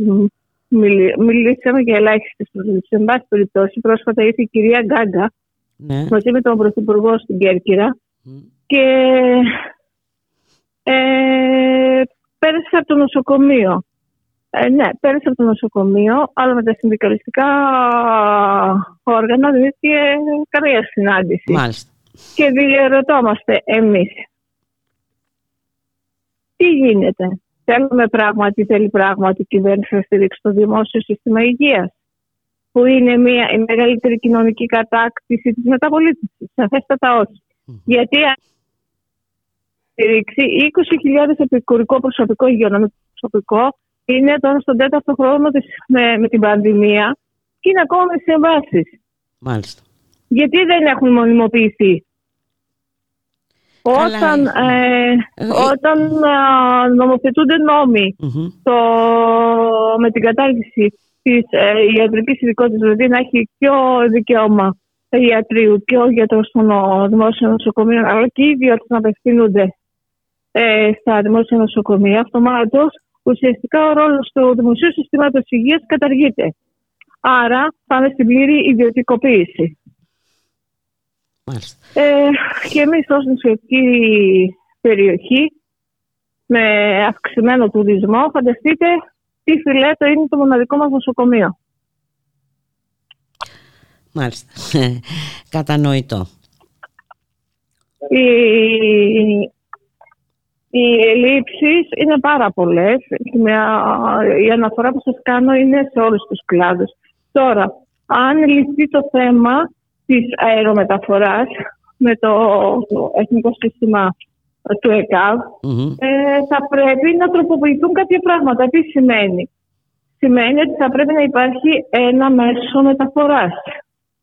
Ε, το Νοέμβριο, στο Δημοτικό Συμβούλιο που παραστήκαμε και βάλαμε ε, τα θέματα της δημόσιας μία απόφαση του Δημοτικού Συμβουλίου ήταν υπό την ευθύνη του Δημοτικού Συμβουλίου να, να υπάρχει ένα ελικόπτερο του ώστε να πάσα στιγμή mm-hmm. να μπορεί να μεταφέρει τα οξύ περιστατικά. Mm-hmm. Μέχρι στιγμή δεν υπάρχει καμία ανταπόκριση. Μάλιστα. Άρα Από τον Νοέμβριο, τον περασμένο. Πρόβλημα. Μάλιστα. Ναι. Άρα συνέχεια θα υπάρχουν προβλήματα και με τα οξύ περιστατικά και με τα υπόλοιπα που θα χρειάζονται περαιτέρω νοσηλεία των βάθμιας υπηρεσίας. Εάν πραγματικά δεν αντιληφθούν οι πολιτικοί το ρόλο τους στα δημόσια νοσοκομεία, στο εθνικό σύστημα υγείας, δεν θα λυθεί τίποτα. Ε, μας χειροκροτήσανε τρία χρόνια, τέσσερα χρόνια στην πανδημία. Ε, μας αποκαλέσανε οι ήρωες. Ε, ε, Παρ' όλα αυτά όμως, εμείς ως υγειονομικοί αυτή τη στιγμή δεν έχουμε ενταχθεί στα βαρέα και αντιγυνά. Ουσιαστικές αυξήσεις του μισθούς μας δεν γίνανε. Για να μας κλείσουν τα μάτια πριν uh, λίγο καιρό, πριν ένα μήνα, δύο, δύο μήνες, πήραν μία απόφαση αύξηση του αντιγενού επιδόματο και στο, στο σύνολο του υγειονομικού προσωπικού σε ελάχιστα τμήματα. Άρα και εκεί είναι ε, λίγο παξιμαδάκι να μας κλείσουν τα μάτια. Δεν υπάρχει στήριξη ούτε στους εργαζόμενους ούτε στο σύστημα. Με αποτέλεσμα οι ίδιοι οι πολίτες να την πληρώνουν την ίσχυ πληρώνοντας αδρά. Όσοι μπορούν να πληρώσουν. Ε, κυρία Όσοι μπορούν και λεφτά να έχει. γιατί είναι και αυτοί που δεν μπορούν να πληρώσουν και με τις δεδομένες οικονομικές συνθήκες αυτοί που δεν μπορούν να πληρώσουν είναι πάρα πολλοί. Ε, και λεφτά να έχετε, εάν βρίσκεστε στο νησί, σε οποιοδήποτε νησί, πόσο μάλλον στο, στην Κέρκυρα, και χρειάζεται εκείνη τη στιγμή να διακομιστεί το περιστατικό λόγω της οξύτητας της κατάστασεώς του, θα είστε σίγουροι ότι δεν θα προλάβει. Δεν θα προλάβει οποιοδήποτε χρειαστεί. Και μιλάμε για ζωές ανθρώπων. Ναι, για κάποιους ευθύνη, τα κέρδη είναι πάνω από τους ανθρώπους ε, κυρία Ιωάννου. Νομίζω ότι αυτό πλέον έχει γίνει πολύ ε, σαφές και κατανοητό. Ε, το βλέπουμε όλοι. Δεν ξέρω, όσοι θέλουμε, όσοι θέλουμε να βλέπουμε τέλος πάντων. Γιατί υπάρχουν και αυτοί που δεν θέλουν να βλέπουν αλλά ε, νομίζω ότι η κατάσταση δεν μπορεί κανείς Τα ευρωπαϊκά δεδομένα ναι. η αντιστοιχή μία νοσηλεύτρια σε αυτά όχι σε 40 ούτε σε 20 άρα θα πρέπει να υπάρχουν από εμά κάποιες προτεραιότητες ανάλογα με την οξύτητα του, του περιστατικού. Κοιτάξτε, είναι ορισμένα στοιχεία που είναι και χαρακτηριστικά. Ας πούμε, σύμφωνα με τη Eurostat, η Ελλάδα ήταν πρώτη το Φεβρουάριο στην υπερβάλλουσα αθνησιμότητα με την αύξηση να αγγίζει το 12,3% όταν στις υπόλοιπες χώρες της Ευρώπης προσδιορίζεται στο 2,3%. Αυτό είναι πάρα πολύ χαρακτηριστικό, κυρία Ιωάννου. Το λένε τα στοιχεία εξάλλου, οι αριθμοί. Έτσι, δεν το λέμε εμείς, ούτε βγάζουμε κάποια πράγματα από το κεφάλι μας. Ακριβώς. Για να μην ξεχνάμε τι έγινε κατά τη διάρκεια της πανδημίας, πόσοι άνθρωποι χάθηκαν, πόσοι έμειναν εκτός ε, μεθ κτλ. κτλ. Ναι, ε, τα στοιχεία, συγγνώμη πώς λέγεστε, ξέχασα το όνομά σας. Μιχαλοπούλου, δεν πειράζει κυρία ναι. ε, τα στοιχεία είναι αυτά ευτυχώς που μας δείχνουν ποιος έχει δίκιο. Από εκεί και πέρα ε, την ευθύνη την έχουν και οι ίδιοι οι πολίτες. Ε, εκλογές έρχονται. Και πολιτική ε. ιδιωτικοποίησης και ε, ουσιαστικά διάλυσης οτιδήποτε υπηρεσία είναι στο δημόσιο, στη, στο δημόσιο σύστημα, από εκεί και πέρα είναι ευθύνη και των πολιτών. Ε, προφανώς είναι ευθύνη και των πολιτών και να διεκδικούν με κάθε ε, τρόπο και να αντιδρούν αλλά είπαμε και εκλογές έρχονται ε, καλό είναι ε, να προσέξουν ε, τι θα αποφασίσουν. Να σας ευχαριστήσω πάρα πάρα πολύ κυρία Ιωάννου. Να είστε καλά. Να μην μας ξεχνάτε, να μην μας ξεχνάτε γιατί είμαστε ένα αντισχετικό νοσοκομείο υποστελεχωμένο με όλα τα προβλήματα που διακρίνει όλα τα νοσοκομεία θα μου πείτε, αλλά εδώ πέρα είναι το μοναδικό και για να μεταφερθεί το οποιοδήποτε περιστατικό θα πρέπει να περάσει είτε με αέρα είτε με, από τη θάλασσα. Μάλιστα. Άρα χρειάζεται περισσότερο, δεν σας, θεωρώ, Δεν σας ξεχνάμε. δεν σας ξεχνάμε. Δεν είναι, είσαστε κι εσείς εκεί. Είναι και εδώ στο Αιγαίο. Ε, ένας μοναδικός γιατρός έφυγε, παρετήθηκε στη Σέριφο. Ε, όλα αυτά ε, μας αφορούν και όλα αυτά θα τα αναδεικνύουμε όσο μπορούμε.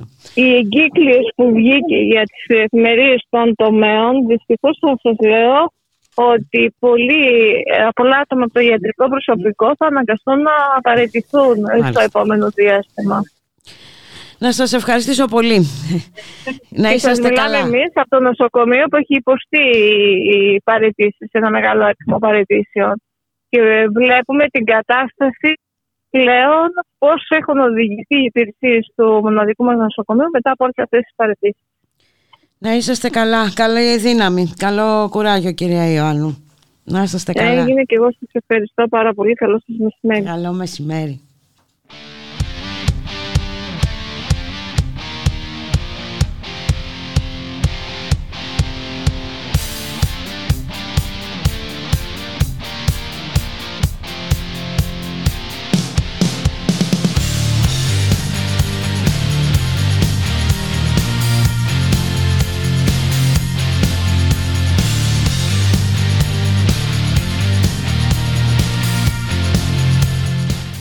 Και ήρθε η ώρα να σας αποχαιρετήσουμε. Πριν σας αποχαιρετήσουμε έτσι να σας ενημερώσουμε ότι σύμφωνα με τον ε, κυβερνητικό εκπρόσωπο, τον Άκη Σκέρτσο, ήταν πλάκα ο εκλογικός εκφοβισμός εργαζομένων από εργοδότη.